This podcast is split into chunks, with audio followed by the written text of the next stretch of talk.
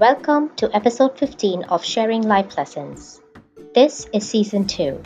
I am your host Hamida, and I want to bring you stories because stories inspire, stories teach, and stories heal. Before we start, I want to give a shout out to all my listeners and especially to my supporters. Listeners can support this podcast by signing up for a small monthly subscription for an amount of your choice. This you can do by clicking on the anchor.fm link in the show notes and then clicking the support button with the dollar sign on it. Listeners, today we will continue to talk about mental health since May is the official month for mental health awareness. In the last episode, we spoke to 20 year old Whitley, who spoke to us about her severe depression resulting from date abuse and date rape. Today, we're going to talk about burnout. Burnout is another major cause for depression and anxiety. Deloitte conducted an external survey of 1,000 full time corporate professionals to understand the causes of impact of employee burnout. 77% of those who were surveyed have experienced burnout at their current jobs. That's three out of four people. They said that the biggest drivers of employee burnout are unrealistic deadlines, lack of support or recognition from leadership, and working long hours or on weekends. Are you surprised? Honestly, I was not surprised by the reasons for burnout, but I was shocked by the stats of three out of four employees experiencing burnout. Our guest for, for today is going to help us understand more about burnout. Everyone, let's welcome Anna Tajder. Hello, Anna, and welcome to Sharing Life Lessons. It is an honor to have you on the show. Hi, Hamida. Thank you so much for having me. Anna, can you start us off by telling a little bit about yourself to the audience? Yes, my name is Anna Tajder. I am Croatian originally. I am also an Austrian. I am a book author. I published two memoirs in Croatia and Germany and Austria. And in the meantime, I became a podcaster. I just launched a podcast called Thank You Mama, in which I interview women from all around the world about the most valuable lessons they learned from their mothers. And I'm so excited about it. It's full of beautiful, beautiful stories. Thank you for being my guest. Absolutely. Actually, it was fun talking about what I learned from my mama because after too many years, I actually was able to list it all and just by listing it and putting it on paper, there was so much gratitude that came out of it. So thank you for having me on the show also. But Anna, you did say that you migrated from Croatia to Vienna because of a war in Croatia. So you went from a communist regime to a capitalistic regime. Can you tell us the story behind that and also how that transition happened for you? I was born back then in Yugoslavia, you know, which doesn't exist anymore. Uh, I was born in Zagreb, Croatia, and I grew up there under President Tito. Yugoslavia was a very, very interesting country because Tito created after Second World War this regime that was balancing between East and West and communism and capitalism. It was a neutral country. And he tried to marry the best of communism and capitalism into a country which ended up having some good and some not so good, good results in 89 when the berlin wall fell Yugoslavia had the first democratic elections, and with this, the country started slowly falling apart. Yugoslavia was a country that was put together from six different republics, which are six different now nations of very different cultures, mentalities, different languages, even different religions. So, with this fall of communism, the republics felt they wanted to strive towards their independence, and this is how the war started. Serbia attacked Croatia, I think it was 1990, and the war slowly crept into our lives. It started happening in distant parts of Croatia.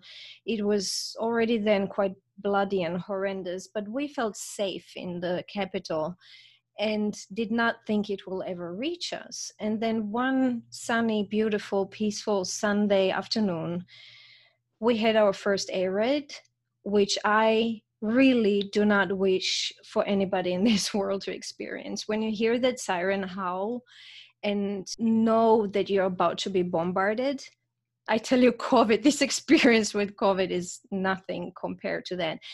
So my How mom. How old were you at the time? I was 17. I see. So we, my mom and I, collected the most valuable things and ran into in in the basement and spent that first area it was i would say a whole afternoon and evening long until they let us out the the fighter jets started flying over our heads and even that sound is you you really do not want, ever want to hear that the house is shaking when a fighter jet flies low ready to bombard like everything your life shakes everything shakes so when we were allowed to leave we decided to leave the country and at that stage, my dad had already lived in Vienna, Austria. My parents separated nine years before then, and he moved to Austria. So, my mom's idea and my idea was let's pack our things and go and stay with my dad for a few days. We were sure this is just going to last a few days and things will be, go back to normal and we'll go back. Right. And so, we packed tiny little bags and left thinking we're leaving for a few days and that was 1991 and i never returned i stayed in austria for next 21 years and then i moved to united states eight years ago so you never went back to see your home and never went back for your stuff you just I, I, did the war lasted for another four years so it took quite a while for us to feel comfortable going back. But thankfully, our home was not destroyed and we did go back. But it, it was a great lesson on how unimportant things are, you know, because we literally left everything and started a new life in Vienna, not knowing we are starting a new life. And in a way, I repeated this when I moved to Los Angeles to live with my husband. This was a, a beautiful experience because it was for love. And I thought, I'm just going to go to Los Angeles to see how this works out. And took one suitcase and put all my things in, in the basement, you know, released my apartment and just went. And it's been what almost 10 years. I started a new life for the second time out of one suitcase. But I think it's beautiful to learn how unimportant things really are. You know, we like yeah. to tend to cling to things. Yeah. And like you said, COVID 19 is here, but that too will soon be over. And we'll just look back and hopefully think about all of the good things that came out of it. Yes. Yes and I got a little upset when people were saying, This is a war, we're in a war, it's just as bad as a war. And it's not. It's yeah. not, with all my due respect towards all the doctors and all the people that work in hospitals, at least they don't have bombs flying on them while they're saving lives. You know, it's not a war, it's a horrible, horrible thing that's going on. Yeah. But we should be grateful that we are not in a war basically yeah, I, I i hear you anna and so now tell us what is your story well my story is then i moved to vienna and this is where i've finished the last two years of my high school and had to choose what I was going to study.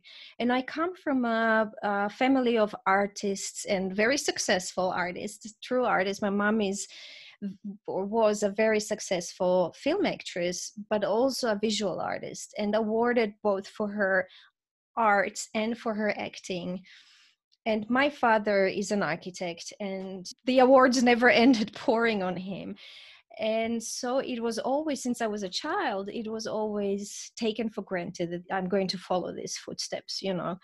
And all my teachers at school always pushed me towards creative things and it was kind of this is who i was supposed to be. And when i was in vienna with this new life and a feeling that I have a gajillion of possibilities. And I was so grateful that I was not in a war and that I am allowed to be in this peaceful, beautiful, abundant country and choose my future that I decided very consciously to not follow my parents' footsteps and study marketing management instead, to a huge shock of my parents who always always respected and supported me in all my decisions but did try to discuss this with me.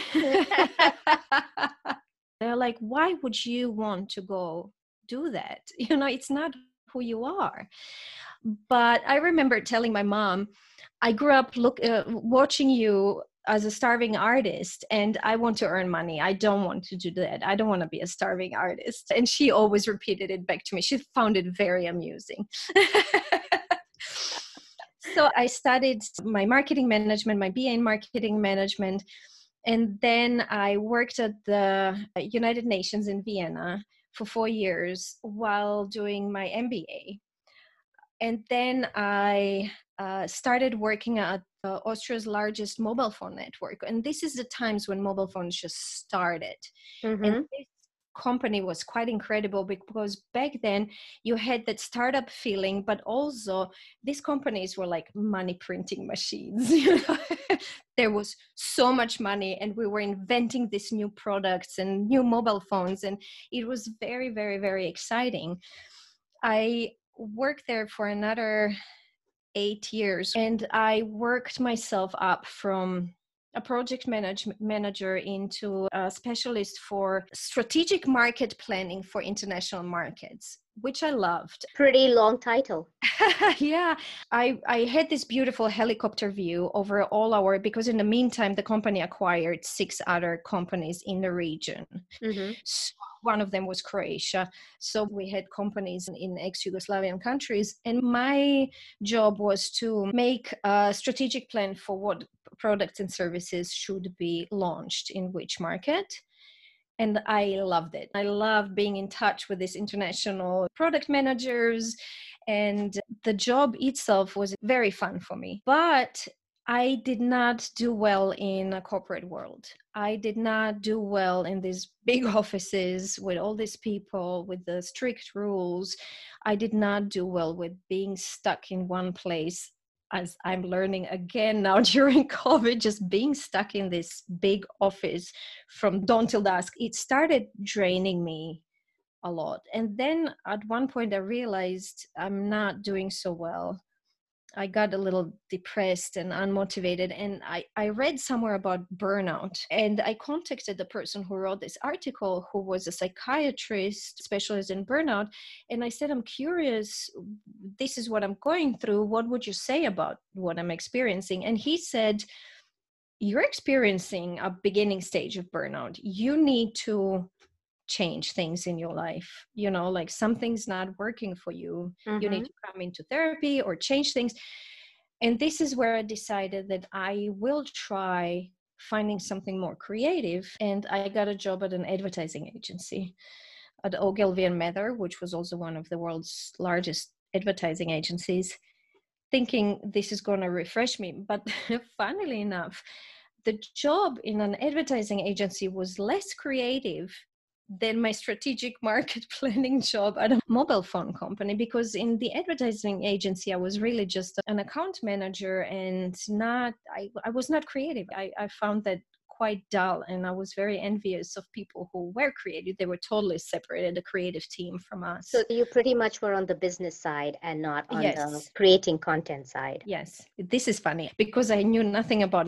uh, advertising i applied for a junior copywriter.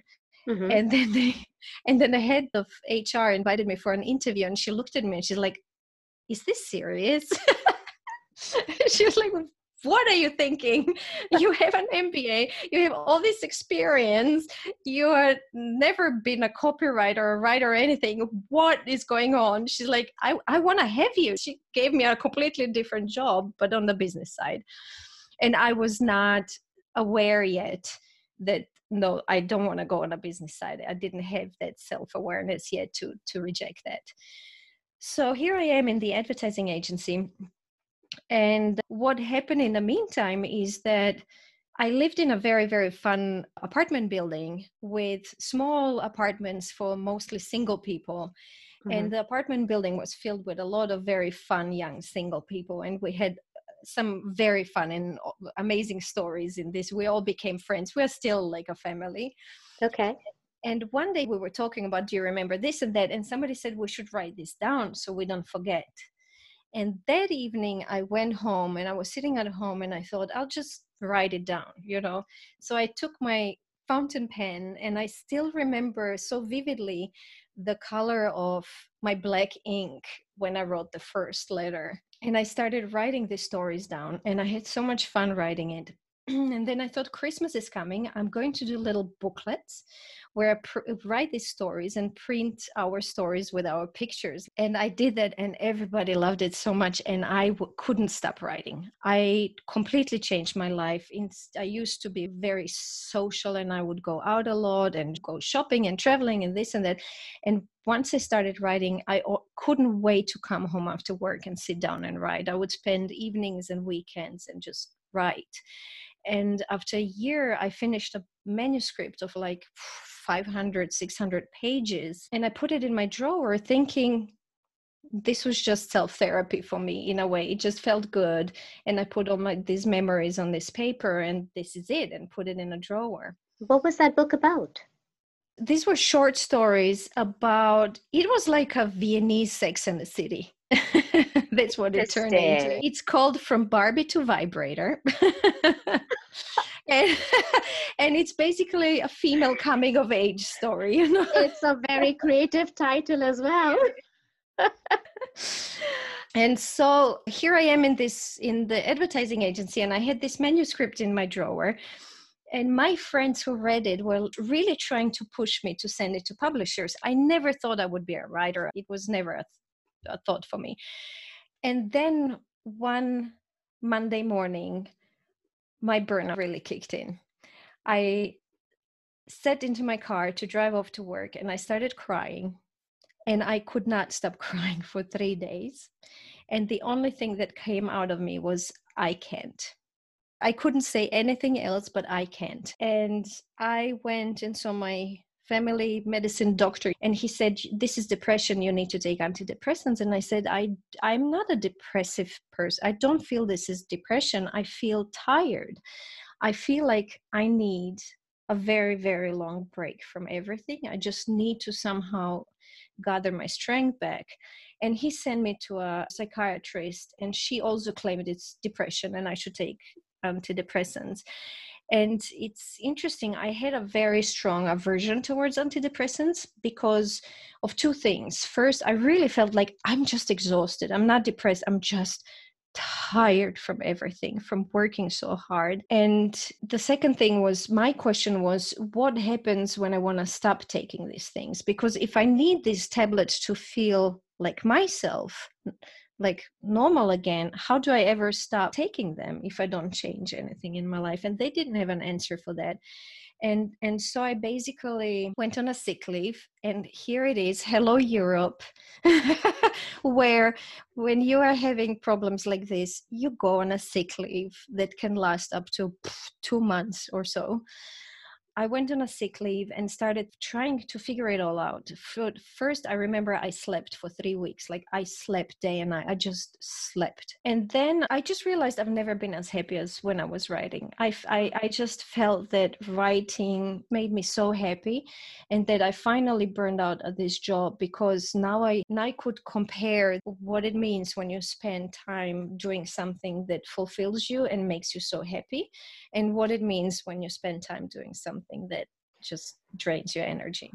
So uh, I'm actually very happy that we are talking about your burnout versus depression because remember, this is the month of May and it is the official mental health awareness month. And I like the contrast that you're making between burnout and depression. What I'm hearing from you is you can be burned out and still not be in depression. And I'm just bringing that out because that is a good contrast that you're making there. But go on. Absolutely. Absolutely. Because you know what? I had a friend who also burned out and she did take antidepressants and she went back to her job and she burned out again. We spoke a lot about this. She couldn't get off antidepressants. She could not, it was like a drug. She tried with professional help lowering the dose and getting off them and she couldn't okay but that's another story. What i think is really important with burnout is that you burn out when you invest a lot of energy into something that you absolutely do not identify with or that that doesn't bring any fulfillment. There are other industries where people work day and night and work a lot but do not burn out because they do get some kind of fulfillment out of what they do. I think burnout for me is absolutely a proof that you're on a wrong path.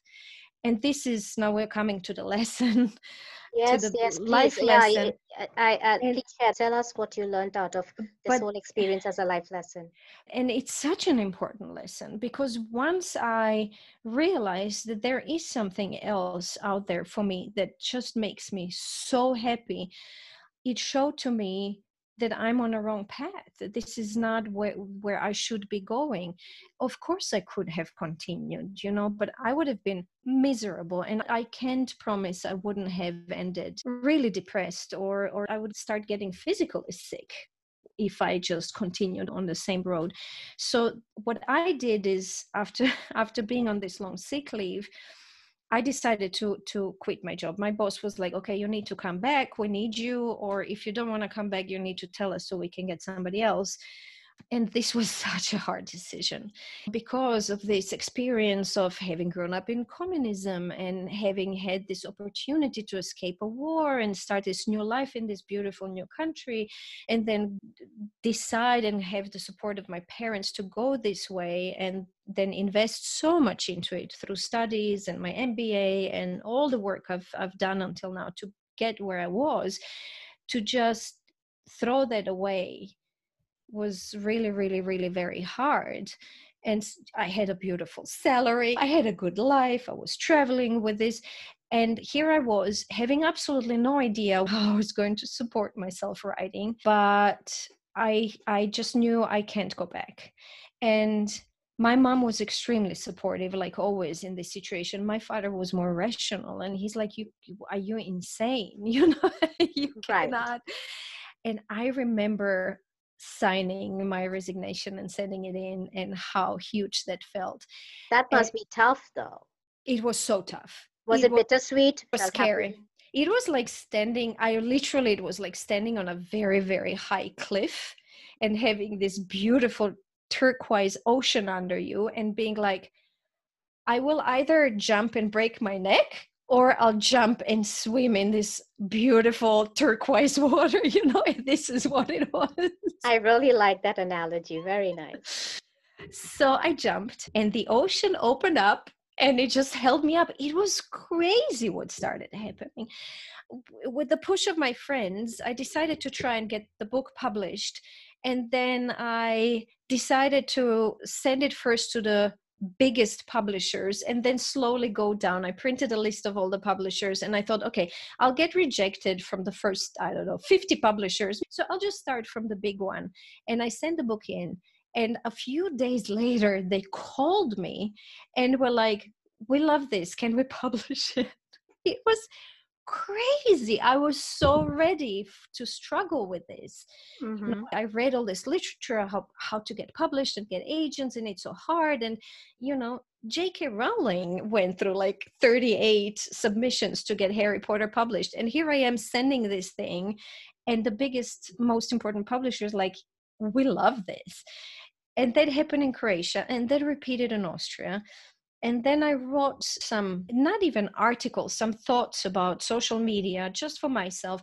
And I thought I'm going to send this to the Austrian newspaper and maybe I could write for them at one point. So I send them this little, I don't even dare calling it an article. I just threw these thoughts on a piece of paper and send it to the editor and was like, maybe we could, you know, meet and we could talk about if I could write for you. And she writes back a few minutes later and is like, I love this. Can I publish it in the next issue? And things like this started happening. It was amazing. It was like, I chose this, and somehow the universe was just opening all the doors for me and that continued. It continued with my other book i wrote in 2007 with the financial crisis and everybody talking about how communism is dead and capitalism is dead and we don't have an alternative. I thought we did have an alternative and this was yugoslavia which i grew up in. So i wrote this essay which i sent to the largest austrian newspaper about this and they immediately said yes let's publish this. And this got such amazing feedback from like emails and letters from readers and then my publisher was immediately like this is a book. You have to write this. So this the second book just fell into my lap. Then i applied with this book proposal to to the austrian uh, ministry of culture for a grant and i applied for the biggest grant that exists which you know you have you have to be already very successful. So I wrote this application and asked my publisher to read it. And I'll never forget how he started laughing. He read it and he st- burst out laughing. And he's like, Anna, I'm so sorry I'm laughing, but this is so different from anything people ever write. Like, obviously, I had no idea what I was doing. And he's like, you know, just send it in. It's very original. But be aware that to get this big grant, you're supposed to get all the tiny little ones before become a little more established. I'm like, whatever, I'll just send it in. Mm-hmm. A few months later, I get a letter from Ministry of Culture on my birthday. I get this envelope, I open it, and they're basically like, we are paying you a, one year of life expenses to write this book. Amazing. What it's a fascinating story. Amazing. And then I, I started writing this book. I am a retired ballerina.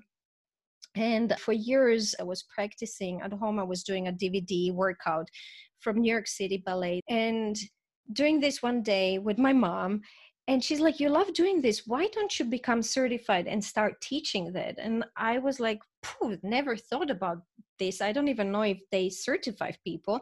She's like, Go to your computer, figure it out. I went, I found that they do offer certification trainings. A few months later, I applied. They said yes. And basically, with this grant in my pocket, I went to New York City to get certified to become a New York City ballet workout instructor. It was just amazing. And this is when I met my husband. Wow, and this talk is why... about the universe really coming together for you. But you know, it's beautiful when you tap into, and so many of these spiritual, you know, books and spiritual things talk about it, and it sounds very kitschy. But I'm really a proof that when you tap into that that who you really are and what your life really is about the universe really supports you. I am a firm believer of it, Anna. So you will not hear any arguments from me about that. And I agree that you are proof of that. I have so many stories from my life that show exactly that. But I do want to ask you this question. For those out there who feel the burnout in their professional lives, what advice would you give them? I would tell them to, most of all, be gentle with themselves. We ask too much of ourselves. And I think people who get burned out are the ones who are very uh, driven and want to achieve and prove a lot. And exactly these people are the people who should learn how to become more gentle with themselves. I became a firm believer in meditation I believe that saved me from more serious consequences during my burnout. Parallel to that corporate job, I started practicing Tai Chi, which I never stopped. I think it's a important to meet yourself, which you can only do in meditation, so that you can be gentle to yourself and ask yourself what doesn't work. And if it doesn't work, have the courage to change it. It's so important to make space for yourself to get the rest you need. And I know that I'm lucky because writing fell in my lap, like writing chose me. And many people experience burnout but don't know what else to do instead. They're like, yeah, I want to leave my job, but I have no idea what to do. I would maybe even invest into a coach or get help. I think the ma- most important decision is this is not working out and I'm going to change it. Do not just take drugs and go back into something that does not work. And by that, you mean medical drugs, I know. But... That's what I mean. or, or any other drugs. Do not just get high and go back into what doesn't work. I loved this conversation, Anna. Thank you so much for being on the show and sharing your life lessons. Uh, your story was fascinating, and I'm with you. If you understand yourself, if you meet yourself, and you know what you want, the universe will make it happen. So I'm so happy that the universe made it happen for you. But also, I'd like to stress that even when you don't know what you want, knowing what you don't want is the first step, and having the courage to say, no, this is not working. This is not it. And then what you want will find you. Then you'll find it. I, I like that. Thank you so much anna. Thank you Hamida listeners Burnout is the elephant in the room. You heard the survey. Three out of four p- people say that they have been burnt out at some point in their professional life. Are you burnt out? If you are, then you heard what Anna said. Meet yourself, figure out what is not working, and have the courage to change it before it results into something serious like depression. Burnout also has to be tackled from the institutional side. You heard the three drivers from the survey. They are lack of support from leadership, long hours and weekend hours of work, and unreasonable deadlines. Well, those are really bad habits of corporate America and have been for a very long time. It's time to change that. COVID 19 is now an opportunity for everyone and everything to pause, reflect, and reset. I'm sincerely wishing that the decision makers of corporate America are figuring out that this is not working and that they have the courage to change it. This way, we will tackle burnout from both ends of the pole. This brings us to the end of this episode. I will come again with another episode of Sharing Life Lessons next Wednesday. Until then, be strong, be happy, and be well.